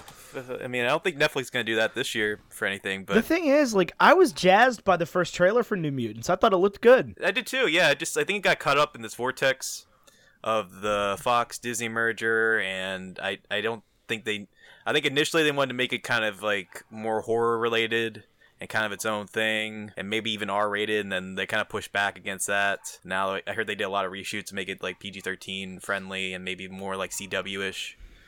and uh, I don't know. I think I don't know if what's gonna be like, uh, but I was excited by that first trailer, and I'm kind of bummed that it's probably gonna be some weird uh, film in, in the end based on all these changes that are going on. Man, I have no idea. I didn't even know there was a trailer for the New Mutants. oh yeah, came it out, came like, out. two yeah, years like- ago. yeah, a while ago. It featured like Pink Floyd's The Wall, and uh, it looked good. It was it was it was presented like a like an X Men horror movie. Um, and then they just yeah, then it just went disappeared. Like I So s- this is like filmed and ready to come yeah, out. I saw a trailer for it for months. Well, I mean, they they went they filmed it and then they went back and did like extensive reshoots. So I don't know if they're still doing reshoots or what's going on with that. But yeah, now it's on to- it's in this strange vortex where I don't even know if it has a release date now. Dark Phoenix does have a release date. No, no, I meant New Mutants. no, I'm just I was just bringing it back around. Oh yeah, okay. That the Dark Phoenix does have a release date. Uh, 20th Century Fox website says August 2nd, 2019, New Mutants. Okay, but there's So- like no trailer. Well, it's August, I guess. Yeah, they can wait a little bit, but I feel like there'd be like a new trailer or something if it's gonna come out pretty soon. Hey, that dude from Stranger Things is in this. Which one? The br- Will's Uh, brother? Oh, that guy. I'm watching the my trailer brother. right now on silent. You know who I hate? James McAvoy. Really? Yeah, I do not like him as Charles Xavier. Oh yeah. or I didn't like Split either. Oh, okay, I like Split, but I can understand some of the criticisms behind it. But you're you're a, a horror fan, correct? Like you you watch all those horror type films, horror and thriller and all that. Oh me? Yeah. Yeah, yeah. I'm a, I'm a horror fan. I see. Yeah. I'm I'm I'm a I'm about half and half on M Night Shyamalan movies. I think is what I figured out. Um, Yeah. I haven't seen Glass because I wasn't crazy. I didn't. I wasn't crazy about Unbreakable either. Oh, yeah, Um, you I probably haven't. gonna like Glass. Yeah, I haven't. I haven't loved either of the movies in that series. Um, you know, but I did. I did really like Signs. I really liked The Village. I really liked Lady in the Water. I really liked. Uh, oh, what was the the the elevator movie? Devil. yeah, well, he didn't direct that one. He didn't direct No, it. he wrote it or co-wrote it. Okay, gotcha. He produced Oh. I it. did like Devil. But then there's like you know he's got the happening. You've got uh you know, the last Airbender. Uh, so he's, he's had some misses, uh, and I haven't seen The Sixth Sense because the ending of it was ruined for me by Scrubs in 2001, and I'm still bitter. Pretty surprising you, you made it to 2001 though, without hearing the ending. We were nine in 2001. Yeah, but even still, like I remember, like people were crazy about spoiling The Sixth Sense. Yeah, I never. I mean, like it was only two years, I guess. I don't know. Yeah. And and when The Sixth Sense came out, I was seven and definitely not watching The Sixth Sense. When do you think it's like appropriate to talk about spoilers in films? Like a month. You think it's okay after a month? Yeah, I mean I, that, and that is that is like at this point, I you know I don't know that it's I don't know that it's it's cool for like other media to talk about spoilers, but I think like person to person, I think it's cool. Um, after uh, you know a couple weeks to a month, like if, if you're if you're that worried about not seeing the end of the movie, like g- go see Yeah, I it. was gonna say six months uh, to a year. But I feel like like with Infinity War, I think it's fair to say like what happens at the end of that now. Like I think everyone knows at this point, It has been memed on Twitter. right? So like, Right, but if they made what I'm getting at though is if they filmed like a sitcom right now that was like, well, haven't you heard? And just reveals the entire ending of Infinity War. Like, I don't think that's cool. I may just be mad at Scrubs, but that's that's whatever. But do you think a sitcom could say Han Solo dies? You No. think that's it's too recent No, still? Yeah. I would give it a couple years. Uh, I don't know. I don't. I don't really know how I feel about that one. But like with other people, like if you're just talking to to That's like a sacred secret, though, right? Because with the prequels, you That's cool. I ruin. wasn't talking. I know, but with the prequels, you ruin Empire Strikes Back. I'm just gonna keep going because you ruin Empire Strikes Back with that. So now the only good spoiler moment in all of Star Wars is at the end of Force Awakens, and it's it's so worth it. do you guys see that guy who's like driving a truck that said Han Solo dies at the end? Like uh, just driving around uh, USA. No, No. but I'm curious about that. that sounds like a fun thing to do. It was like uh, less than a year after the movie came out. I definitely love um, anytime I've ever seen a picture of somebody's car that has like you know where where you, where you would put a spoiler or e- maybe even written on the spoiler that has like Dumbledore dies in book six written and stuff like that written on it like like old jokes at this point but that always makes me laugh in like i I'm gonna deface my car to make somebody laugh kind of way I wouldn't personally do it but like anytime I see pictures of that I'm just like that's that's a funny joke like the spoiler joke won't that doesn't get old for me yet um, but I mean like with and that was the thing with like with the big ticket movie like the Star Wars movies or like like the Marvel movies it's like you really got to hop on that one. If it's if it's been a fortnight and you haven't seen it yet, I don't honestly feel bad about talking to you about it. Like get on your game. Well, I mean, I'm not gonna. I don't feel bad talking about it publicly. I, I would definitely feel bad about talking directly to somebody about it who hasn't seen it. It's like, oh, it's been two weeks and you haven't seen it. I'm just gonna straight up ruin it for you. Well, right no, now. but I mean, like we have we have we have the Discord server, right? So for Right. for our patrons, and we have the spoiler alert channel in there, where which is a hard phrase for me to say. Uh, I can't get around the consonants that in the word, but um, and- and and people are like they're talking about movies that came out eight, nine, ten, twelve months ago, and I'm like, guys, this is not a spoiler anymore. Like it's just not. Like if you're gonna if if the movie's out on home release, like it's not a spoiler anymore. That's where that's kind of where my excuses end. But I might be wrong about that. Some people Uh, will definitely feel different. I kind of feel it's a gray area, but I think like I say like Infinity War because like that's like a big movie that I would say like at least a fourth of the planet has probably seen by now. So like I think that's kind of fair game. Like that's just a huge movie. It's kind of impossible to ignore. But like a small indie movie where like I don't know might have a big twist or something like that might be uh, uncalled for to spoil it like upright. Oh, for Or- sure, and that's that's a completely different situation. That's what Yeah. I'm talking about. Is like there's certain like, but but when it's one of these big like unmissable blockbuster movies, like at this point, especially with the social internet, it's like y- you're you just got to protect your own interests and just go see the movie early. Yeah. So like I I, don't wonder though like for a movie like Serenity, when can we talk about spoilers in a public fashion about that? Serenity, like the Firefly movie. no, no, the McConaughey one. You haven't heard the twist for that yet? no, I won't, don't, I will don't not even know spoil what- it. I will not. I don't even spoil know I- what that I is. Oh. have not heard the twist. Is it was the film good? it. No, No, yeah, I but heard it it's was not kind of worth good, but- seeing just for how crazy it gets. In one of those like, oh, this is like a real thing that actually came out in theaters, kind of movie. What is this movie? You haven't heard of New McConaughey? No, Uh, well, I don't even know where to begin describing it. It's McConaughey like and Anne Hathaway. yeah, Anne Hathaway of uh, Dark Knight Rises. There we go. We brought it all back. Um, well, the main plot is about uh, McConaughey trying to kill a giant uh, fish, uh, and then it gets weirder from there. okay. Well, I'll I have to check it out. It was not. Was it worth watching? Uh, if you're with the right people and you have some booze, I think it's fun to watch. so no. I well, mean, fair I enough. Oh, But would. will you see uh, everything? I, I try to see as much as I can. I remember, for reference, listener who does not listen to Will's other podcasts, Will, how many movies did you see in like new movies did you see in 2018? I think it came out to like 174. Yeah, and I believe you described that as a modest number. Yeah, that was that was lower than usual for me. Jesus Christ, that is so many movies. It's quite a few. Yeah, That's like yeah, ha- uh, every other day for a year. yeah. It might not have been that many. I I, I forget exactly how many it was. I would recommend listening to our episode if you want to find out for sure. Our Oh, course. best movies of the year li- episode for Cinemaholics, but. Uh, if- yeah, I forget exactly what number it was, but it was it was less than usual for me. I remember that. That's nuts. what that is- Uh, what is your favorite movie ever, Will Ashton? Um, for me, it's Willy Wonka and the Chocolate Factory. okay. really? Yeah. Gene Wilder? Yeah, of course. What was that? I said Gene Wilder. And Yeah, then- yeah. yeah, Yeah, Yes, not- of course. yeah. Yeah. The one they had to rename because of Gene Wilder. Yeah. Oh man. What a legend. Ugh. R.I.P. in peace.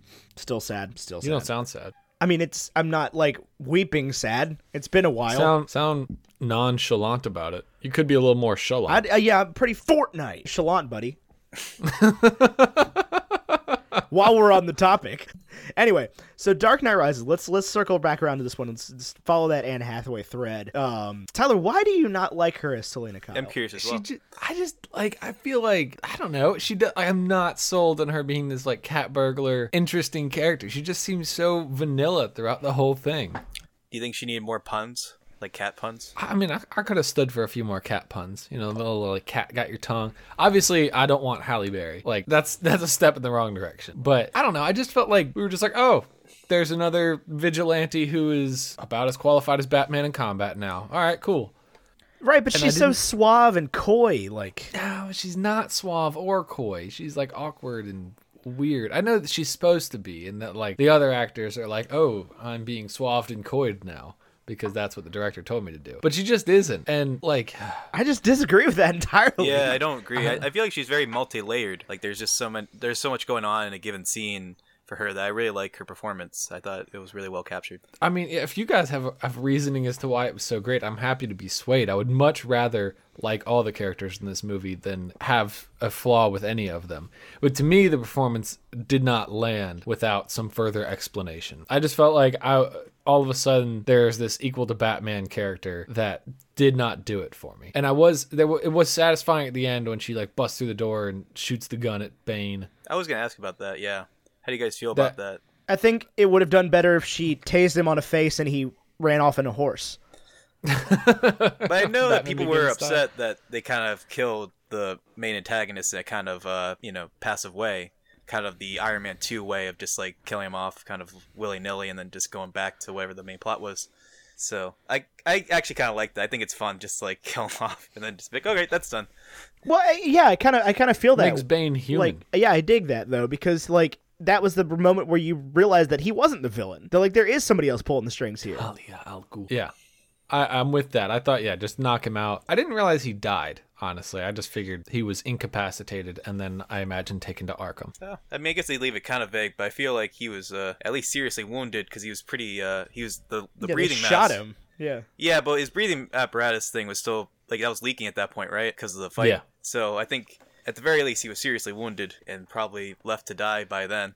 So What a great weakness. Bane has no weaknesses except being punched square in the face. but he's such a big guy that that rarely ever happens. So Right. Well, they had to they had to get that Batman like Where is X? moment in there, so they had to, they had to be able to to to just beat Bane into submission like that. So that was Right. It was a good weakness Batman- where he's just like Where's the tracker? I mean- Batman, not okay with murder, is okay with torture. he trigger, gave not trigger. Batman gave him permission to die, He did. throwing Yeah, that what line a- back at him. What a lie! And you know, Bane, i- in the same weird way that the Joker was like, "Yeah, I'm happy that Batman's killing me." Bane was just like, "All right, you've learned the lesson I came here to teach you, Bruce.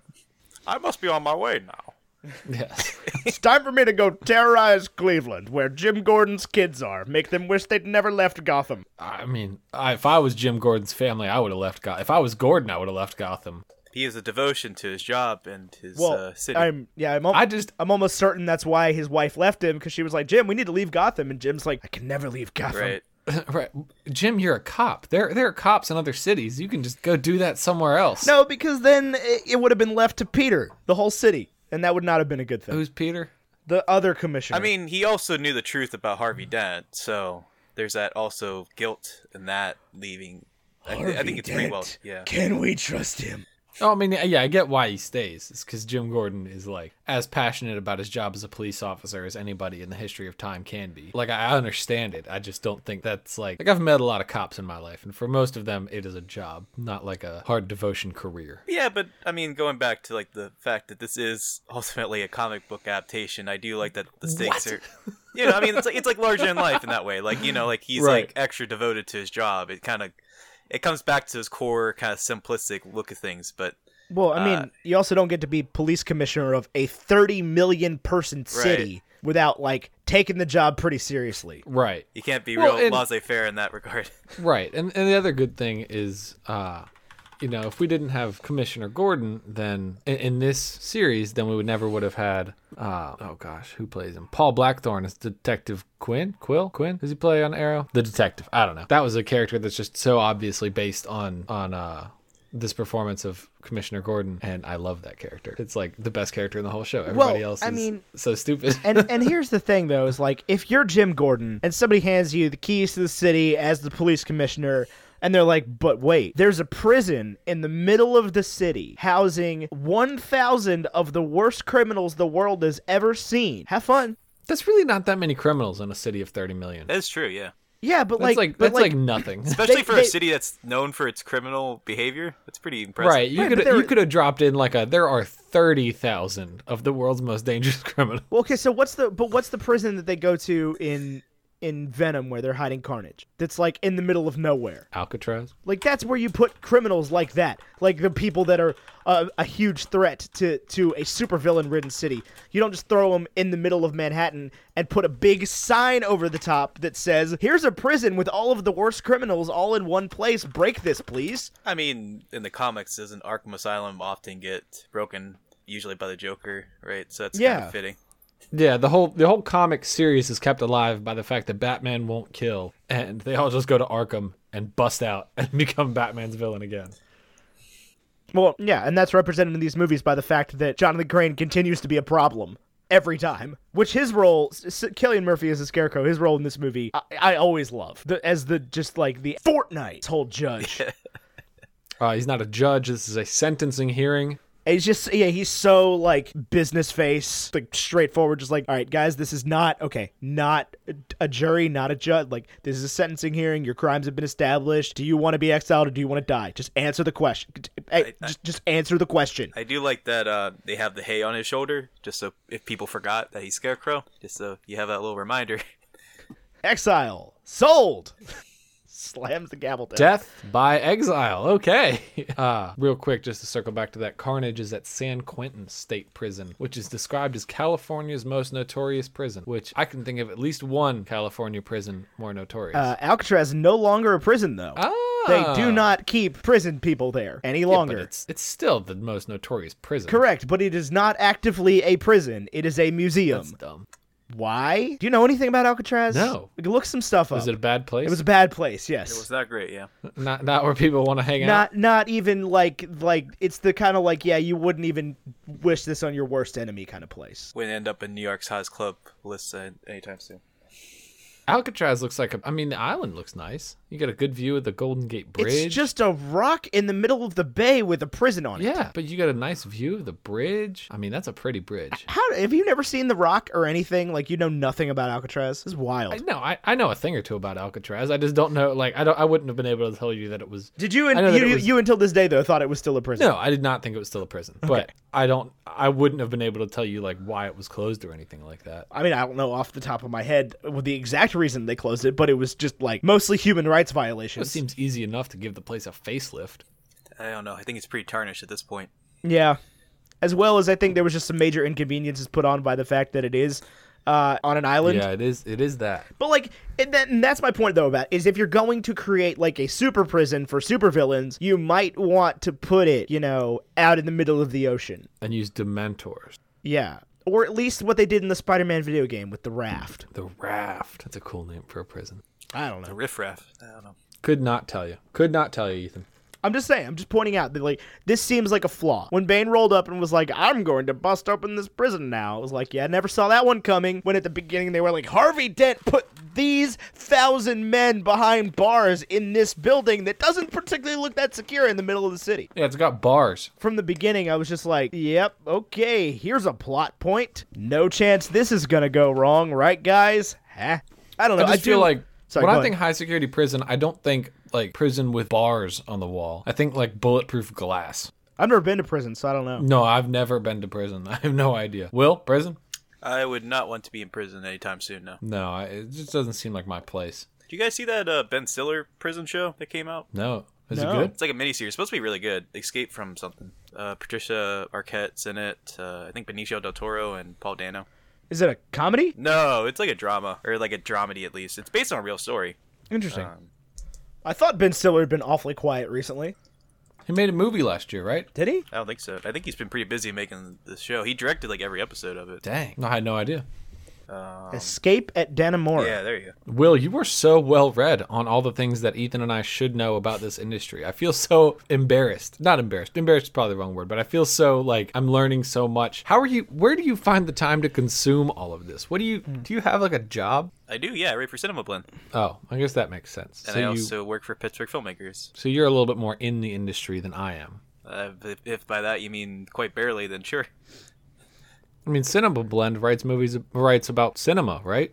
Yeah, I mean, I, I'm a pop culture writer, but yes, they do write about cinema. What is a pop culture writer? I mean, what do you write? It's a general umbrella. I kind of write whatever they want me to write about for them.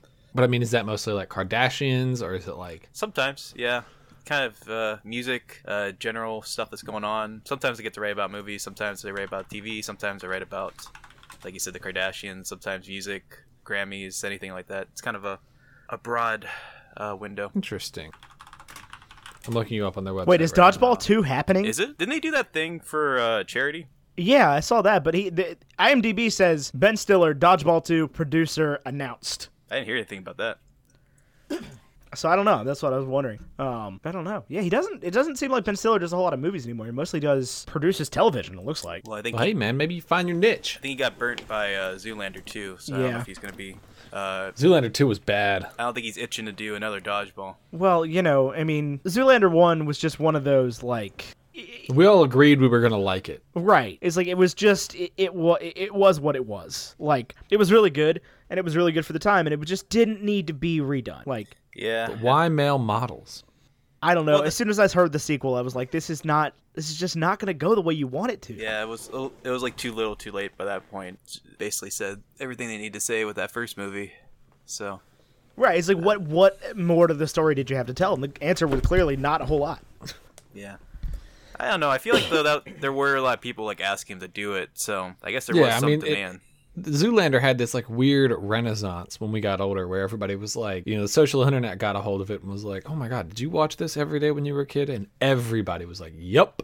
yeah, And then they kind of had this like push to create the sequel. And I think, uh, I don't know, I don't think anybody particularly wanted it. yeah, because it's weird because it did have that push because it came out like the weekend of 9-11, I think, or pretty close to it, and it was just like a very bad time for a comedy to come out because Right. no one was in the mood to laugh or anything.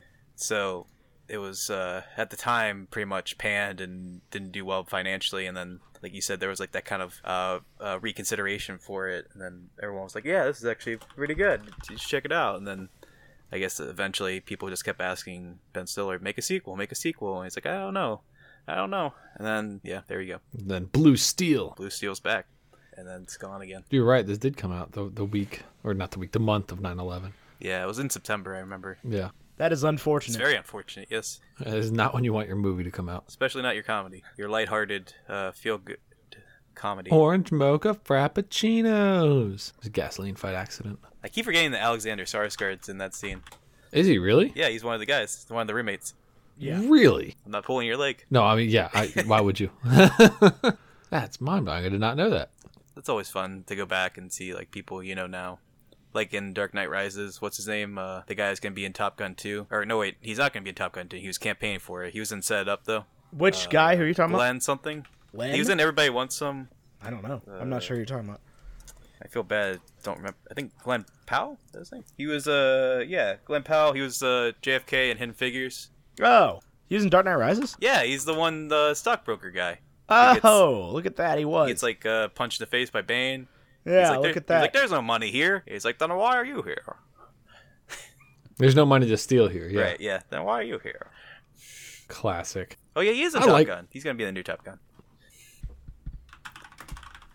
Yeah, it looks like it with Miles Teller. And uh, you guys John remember Hamm. that? You remember that that moment where Miles Teller was in every movie? Yeah. Yeah. Do you remember? You remember Fantastic? Yeah, it was awful. That was bad. It was awful. But then he was in Whiplash. That was amazing. I really like him in Spectacular now as well. I thought he was great in that movie.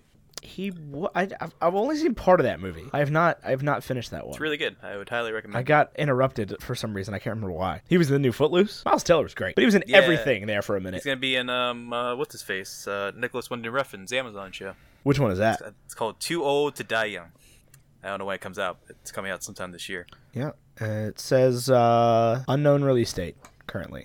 This is, oh, I've, I've, I've seen yeah I've seen the trailer for this or the, the teaser or whatever it is. Yeah. This looks really good. They're they're doing some good stuff with these streaming services. The the original series for these now. Um, some so I'm- I'm glad that some different names have come in the market because I think Netflix got a little full of themselves there for a minute. Yeah, I mean Netflix put out what was the first one? House of Cards. Yeah. And it was like, yo, this is awesome. Which we do not publicly endorse House of Cards here on Bacon and Eggs. Do you guys Ah. uh, do you guys see that Variety article where they said that Disney's gonna spend like 107 billion dollars on streaming content? That's awesome. I'm very excited. Give I'm me not all the I'm MCU not- shows. I'm not. I'm not excited. I'm not excited. I think this is a bad thing for the industry. Ah, 107 billion dollars though. That's I can't a, even. a, I don't believe that. I don't even know how you would spend that much money. Well, I think that's spread out like with AM- or uh, ESPN and different things like that. But um, yeah, just I, that number is insane.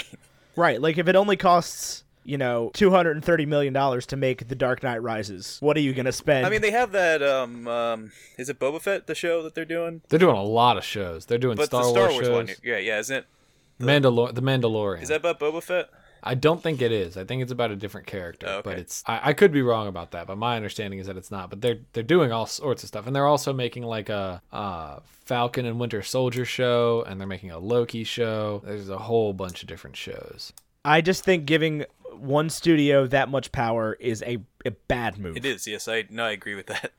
Uh, I think we are headed back toward what we had in the 20s and 30s, and that's a bad thing. Yeah, I mean when that Fox merger was announced, I just had so much dread. I was like, that's that's really bad because a lot of people are going to lose their jobs for one thing, and then just having that much power in one studio is is uh, daunting to say the least. Oh, I know. They're able to create whatever they want, as much as they want for. And and we have to watch it. You know, I definitely am not excited about that, but well, and like, yeah, 20th Century Fox going down is a bad thing for like sort of of larger budget indie movies because like Yeah. Fox Searchlight has done in- great work toward getting those movies out and about in the past couple years. Right, but unfortunately, they haven't done well at the box office.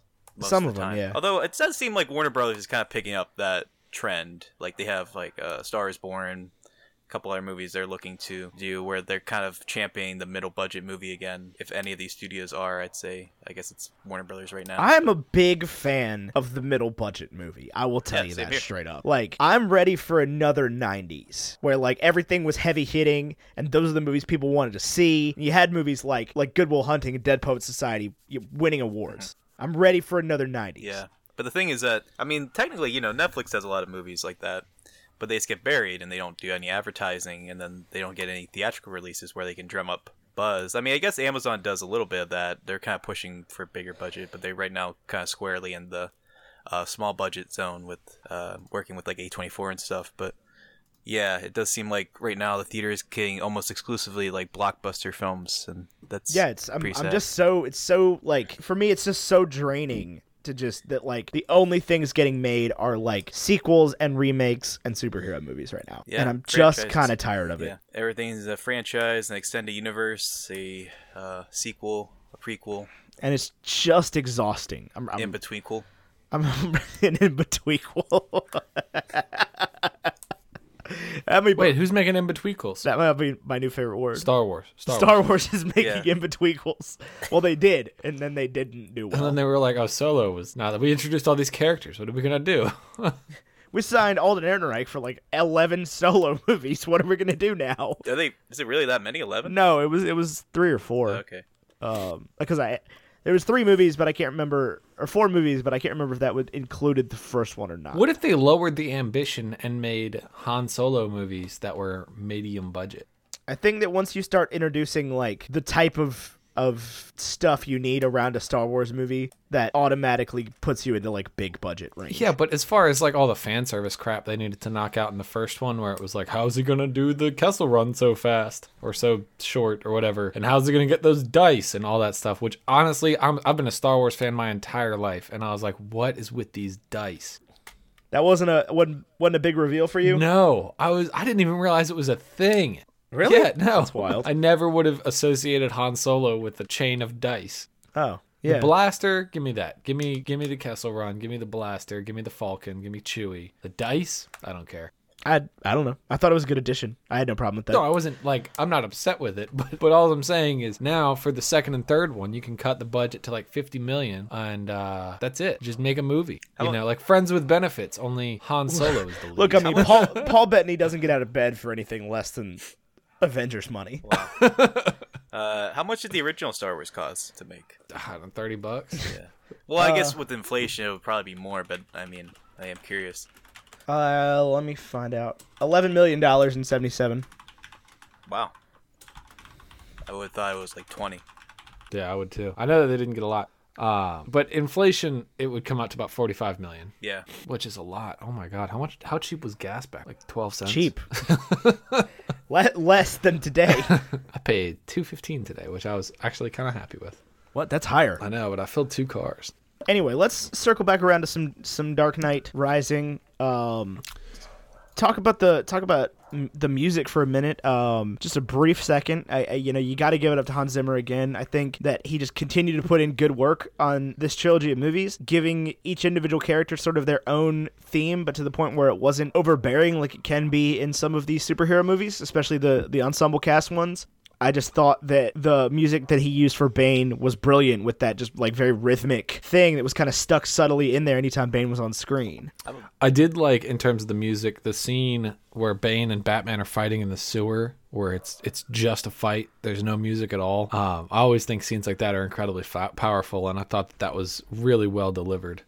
Where it's like you're not getting all of Bane, you're not getting all of Batman, but you are crushing Batman. Right. I'm a big fan of the score here. I also really enjoyed the uh, Catwoman theme. that that was fun, and I I also really get pumped up anytime I hear that uh, the Ashana Ashana that Rise song. Yeah, I- that's that's what I'm talking about. Is e- every time Yeah. Bane's on screen, that's the the drum beat for that is Right. like the the underlay, everything that da da da da pa pa. I'm like that is such a powerful thing that happens, um, and it just keeps happening. It but it's it's in very subtle sort of understated ways to the point where if you weren't listening for it you wouldn't notice it but like your brain will notice it and put the connections together i think that this just continuously in these in these nolan movies especially um hans zimmer continues to just put in work especially i love the scene where like you know the cops are running through the tunnels and it's silent except for the kids singing the star spangled banner that was a very powerful auditory movie moment for me. Almost akin to that that first scene in uh, in Pirates of the Caribbean at World's End, where it's just the kids singing the the pirate song. Uh, yeah, it, it was it was that same sense of just foreboding and creepiness delivered without sort of hitting you over the face with I'm it. with that. I'm with that totally. I think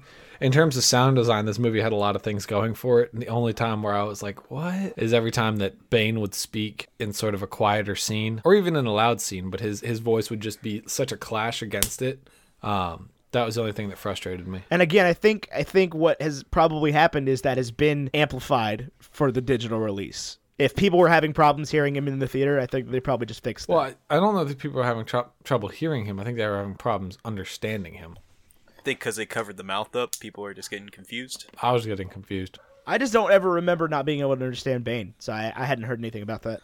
I mean, I definitely remember that was one of the main criticisms of the film when it came out, but um, I wasn't sure if that was really with the IMAX release in particular, because I know there were similar complaints with uh, Interstellar when uh, that came out. People were having trouble hearing some of the dialogue during some like the rises in the score. Uh, if it was just uh, something I- with Nolan movies or what? I definitely felt like that, and I definitely felt like that was intentional in Interstellar. Man, he Yeah, really 'cause- he really just uses like the same eight people in all of his movies. Sure. Because I was gonna say, like, I definitely remember having trouble hearing uh, Tom Hardy's dialogue in Dunkirk, but I think that was intentional. I think in a way, like, they he also had something over his lips, and uh, he was like kind of just speaking over the radio, so it was intentionally kind of murky. But uh, yeah, I didn't really have that issue with uh, The Dark Knight Rises and Bane. Yeah, but this is our fourth Nolan movie we reviewed in a row now because we did Interstellar right before we started Okay. the Dark Knight trilogy, and so my my brain definitely went straight into like, oh look, Anne Hathaway's back because they're Oh, yeah. they're just really he really just sticks with people. Well, yeah, I mean, you got you got a system that works, and you, you keep using it. Yeah, I mean it's not like he's using awful actors over and over Are again. you trying to tell me that Matthew McConaughey is going to be the next Batman? I mean, I would take that over Jake Gyllenhaal. Honest to I God, would not. Mm-mm. I'd take McConaughey as a Batman villain. You know that you know that scene in uh, in Donnie Darko where Jake Gyllenhaal says, "I think you're the Fortnite Antichrist." That's how I feel about Jake Gyllenhaal, legitimately. Wow. um, Do you like steal your lunch money or something? What's up with? I know. What did Jake Gyllenhaal do I to just you? don't think I've ever disliked an actor more, Wow. legitimately. Um, I think I think Nightcrawler might be the only movie I've ever truly enjoyed him in that I've seen, and I don't actively seek out Jake Gyllenhaal movies. Um, Hmm. Yeah, I would uh, recommend his other stuff because I think he's great. I really like Jake Gyllenhaal. As do I. I don't know. I've just never been sold on a performance. Like I, I, I don't know. He doesn't. There's something about him that just doesn't do it for me. I don't like Donnie Darko. Like I legitimately don't like that movie. Is it Uh, those eyes? They're just so It might sultry. be. It, it might be. That's probably it. I'm just lost in the sauce. Um, I am curious to see how he plays Mysterio, but and, and, and you know, it's not like I'm going to avoid a movie that- because it has Jake Gyllenhaal in it. Um, but I Yeah, would, he's not Ethan Hawke. I would not want to. Okay, well, yeah. Ethan Hawke's just uh, my sworn enemy. he is standing between me and being the world's most powerful Ethan. What if like Gary Oldman decides he's going to change his name to Ethan Oldman? You know, Oh, I, then, thought- I thought you were gonna say Gary Youngman. What if Gary Oldman decides to be Batman? He could. That's the thing. He'd make a heck of a Batman. What if, if, if to replace Batman, you just got Christian Bale to do it, but like dressed as someone else? I think I think what they need to do, I've seen a lot of fan requests for this, is uh cast a young guy for Batman and then get um oh my god, what is his name? Oh my god. Michael Keaton. Michael Keaton to play Oh, Alfred. old Batman Oh, and old Batman Batman, okay. Beyond and do Batman Beyond and have the, the, the- sort of the helm be passed. Hmm. And now you've got a classic Batman actor playing Batman. And it's not Clooney. You can play you can have Clooney as Alfred Pennyworth. what is Val Kilmer doing these days? Nothing? Well, he was sick. Yeah, he, He was had not cancer. doing so hot. That's not good. Yeah, he had throat cancer, I think. That's that's not ideal. Not a good person for Batman. Val Kilmer, man, I that's still still my favorite Batman movie. You know who? No, listen. You know who needs to play freaking Alfred Pennyworth? Uh, some old guy, I'm sure. Bill Nye, Uh, okay, I could see that. That'd be neat. old British guy. What if? Well, I mean, Jeffrey Irons, uh, right? Or Irons. yeah. What if we just we went? You know how you know how every time they remake Spider-Man, Aunt May gets like younger and younger. What if we just kept doing that with Alfred every time they remake Batman? I think there is a very real possibility that you're going to get a young Alfred next time around, like a Matt Smith. Oh man. Do you- Val do you Kilmer is an remember- underrated actor. Just in case anybody's He's good. curious. I mean, Tombstone alone, is, he's fantastic in that. there's one. Thinking of. Anyway, y'all continue. Yeah, you remember when they were gonna make the Aunt May movie at Sony? What? Yeah, I remember hearing that. I think it was No. a rumor. yeah, I remember that. Yeah, that was great. Just make a young uh, Alfred movie. I would be more interested in that than the Aunt May movie. Did they make that joke in uh, Teen Titans Go to the Movies? The- I did not see Teen Titans Go to the movies because I, I never watched Teen Titans Go, the TV show, and I felt like I was supposed to understand that. Now, Teen Titans Go is just regular Teen Titans, but with like a silly animation style. Is that what I understand? I think so. I never really. I, I saw the movie, but I didn't see the show beyond like a couple clips. Um, Okay. But I would say, having been in a similar position, I would recommend Teen Titans Go to the Movies. It's pretty fun, I, I did hear that it would it did well. C- like critically, because it didn't do well commercially. I think it flopped. Did it? No, yeah, critically is what I was. Oh, under okay. the impression Yeah, no, it it, did well it with. got pretty good reviews. Um, who there was a character that that played it was Nicolas Cage's Superman. So now Nicolas Cage's Superman and Spider Man. Yeah. What a what a list of credits. Oh man. In addition to everything else Nicolas Cage has ever done. Anyway, let's do some Mm-hmm. Nicolas wrap-up. Cage is everybody. Okay. Yeah, let's start. Let's start getting toward the end of this. Um, final thoughts, things we haven't talked about. You know, how do you guys feel about this movie? Where does it Where does it leave you?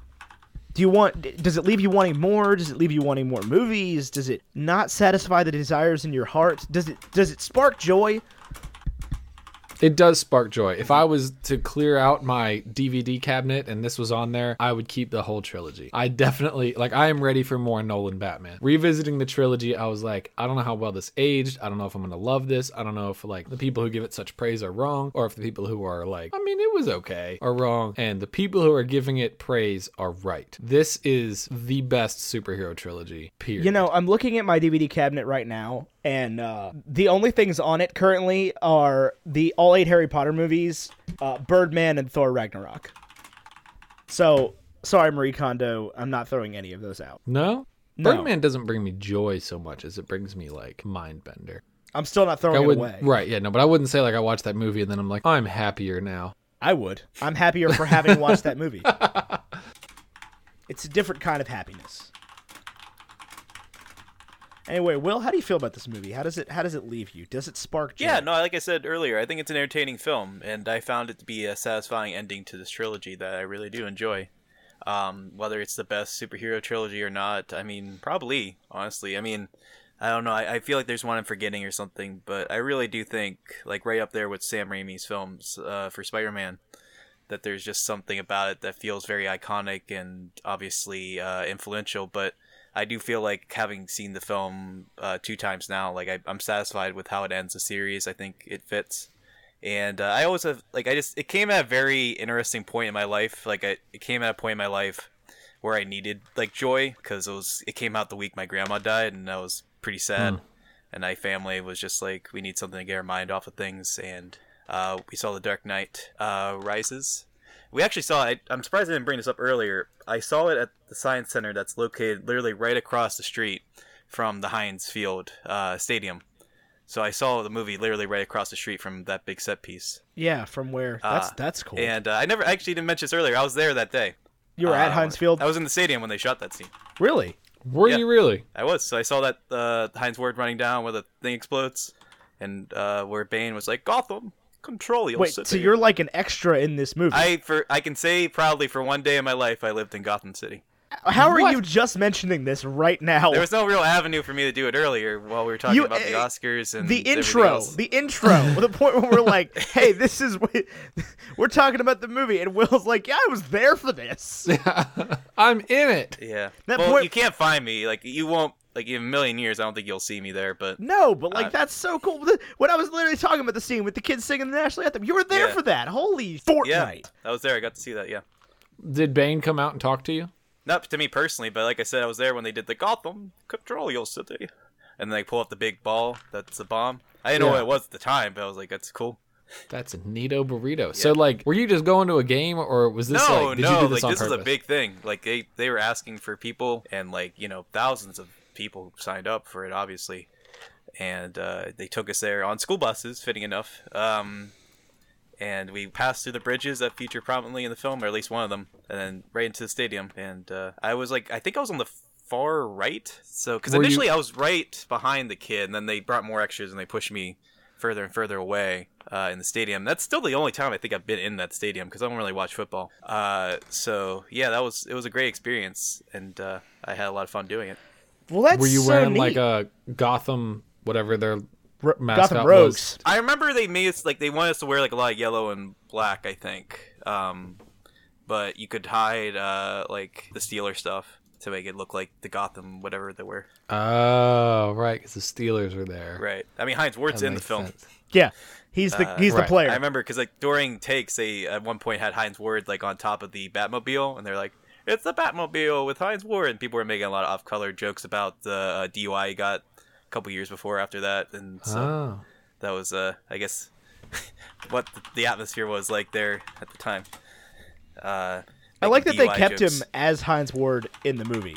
I thought that was weird too. Yeah, I, That, I like, thought they were gonna make him like a different uh, his player, jokes- like a yeah. fictional character, but it was Nope. like, oh no, he's just Heinz Ward. That's Nope, same name and number. Let's go. Yeah. And that would have been a good opportunity to introduce like Cyborg as a character or something as a little cameo because he played football, right? What's it? Did he? Cy- I mean, he doesn't. Oh, Cyborg? isn't- Cyborg, yeah. In, in Justice League, he's like a Yeah. football player, isn't he? oh yeah. Yeah, that would have been neat. Yeah, a little wink. Well, there it is. There Well, he's it's at- almost there- like this was there he made is. y- before Justice League. Almost, but I mean, Cyborg wasn't a new character or anything. Like, no, but like he's been around forever. So are you implying that the, the accident, like the explosion, made him become cyborg? That's exactly what I'm implying. Oh wow! Yep. All right. yep. N- new theory alert: Heinz Ward is Cyborg. Wow. Exclusive. that's a that's a bold call, brother. And eight, like Well- uh, six years later, the exclusive on The Dark Knight Rises. Yes. You know, I mean, that's how the Pixar theory came to be. That's true, was yes. So, uh, how long was Brave out when that came out? A while, I would imagine. Brave. What a weird crux for that whole thing. The movie that, like, nobody saw, or at least don't revisit. What if Scotland had feelings?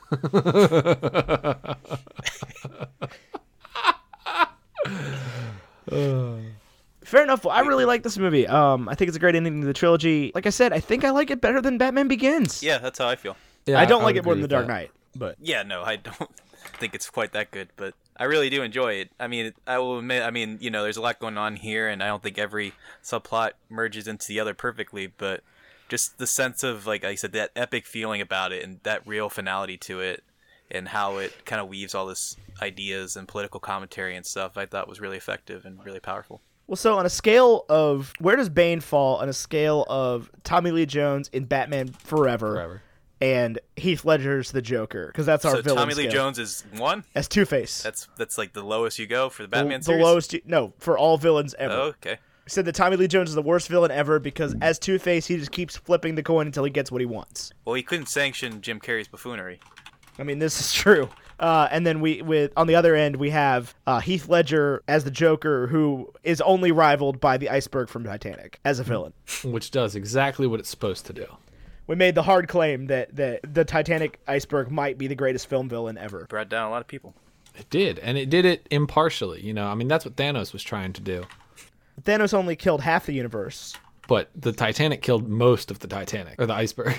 Yeah. Anyway, so where does where does Bane fall on a scale of that to that? Uh, I'd say like seven.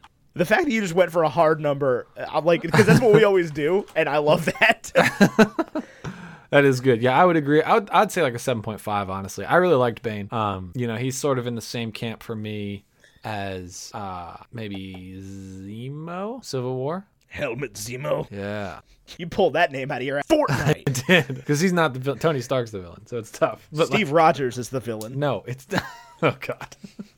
Let's have this fight again. Anyway, yeah, I like Bane.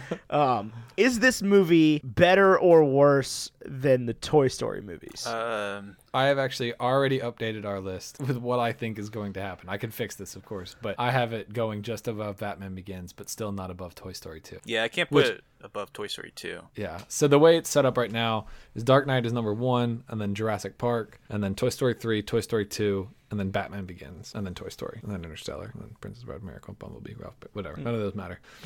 Um, I still think Interstellar's a little low, but that's just me. But I would agree that this is better than Batman Begins, but not better than Toy Story 2. Yeah, I agree with that completely. Cool. Do you do you concur with our ranking of Dark Knight over Jurassic Park? Yeah, Okay, okay. I that one was like a it was a moment for me, but I uh, I, I think that we made the right choice there. I mean, yeah, I, I could certainly see an argument to be made in that, but oh, it's Well, yeah, and, and, like when it comes down to it, ranking films is such a weird practice. fairly anyway. There's arbitrary, So, so yeah. Yeah. there's so many factors that go into it. Um, everything on the top ten list so far is something I would recommend anybody watch for any. Well, originally we were planning on only having one list ever where we ranked every movie we've ever recovered against each other. And like that immediately after the end of year 1 was like this is impossible because we have so many different like we've got like Netflix original movies compared to all the Star Wars movies compared to all the MCU movies compared to Dead Poet Society compared and it was just like this doesn't make any sense. so we're doing it annually now. right now. so, anyway, if The Dark Knight Rises was a breakfast food, what would it be? I don't know, frosted flakes and grits. I was gonna say sausage. Frosted flakes and grits. Yeah, because I mean, like, it's not as dark as the other two. Like, it, it really isn't. It's shot way more in the daytime. Um, so that's and then you know the streets have snow on them, so there's frosted flakes, but it's still gritty. and Will says just sausage. I don't know. I mean, I feel like it's pretty meaty, but it it, it, It goes is. down pretty well. Yeah. And, uh, You've definitely got you. some like some protein powder in there, like but a it's protein also a little shake. fat. You know, it has some fat on it, so it might clog up your arteries a little bit. But y- you enjoy the experience of uh, watching and consuming it. Fair enough. I dig it. I'm with that. I'm. I, I mean, so is it all three then? Yeah. Ethan, do you have a different? No, I'm with it. I'm with it. So frosted flake with sausage inside, and uh, what was the other thing? Yeah, it's, it's a Sausage bowl of inside. frosted flakes and sausage patties. With a side of grits. Anyway, very nice. Well, cool. That's everything we have to do. So let's go ahead and wrap this puppy up. Uh, any Will any final promote thoughts? yourself. Oh, as well as as tell us where we can find you. Uh, final thoughts on the movie. Final thoughts on life, on the movie, on whatever you want to say. This is your time. Take All it. right. Um, well, I don't know if I have anything else left to say about the movie as far as uh, what we discussed, but um, yeah, no, I, I really do enjoy this film, and uh, I can understand, you know, there there are a couple plot issues that hinder it, but I just enjoy it all the same, and uh, I don't think that's ever going to change. Um, as far as where you can find me, um, I'm on Twitter at the Will of Ash.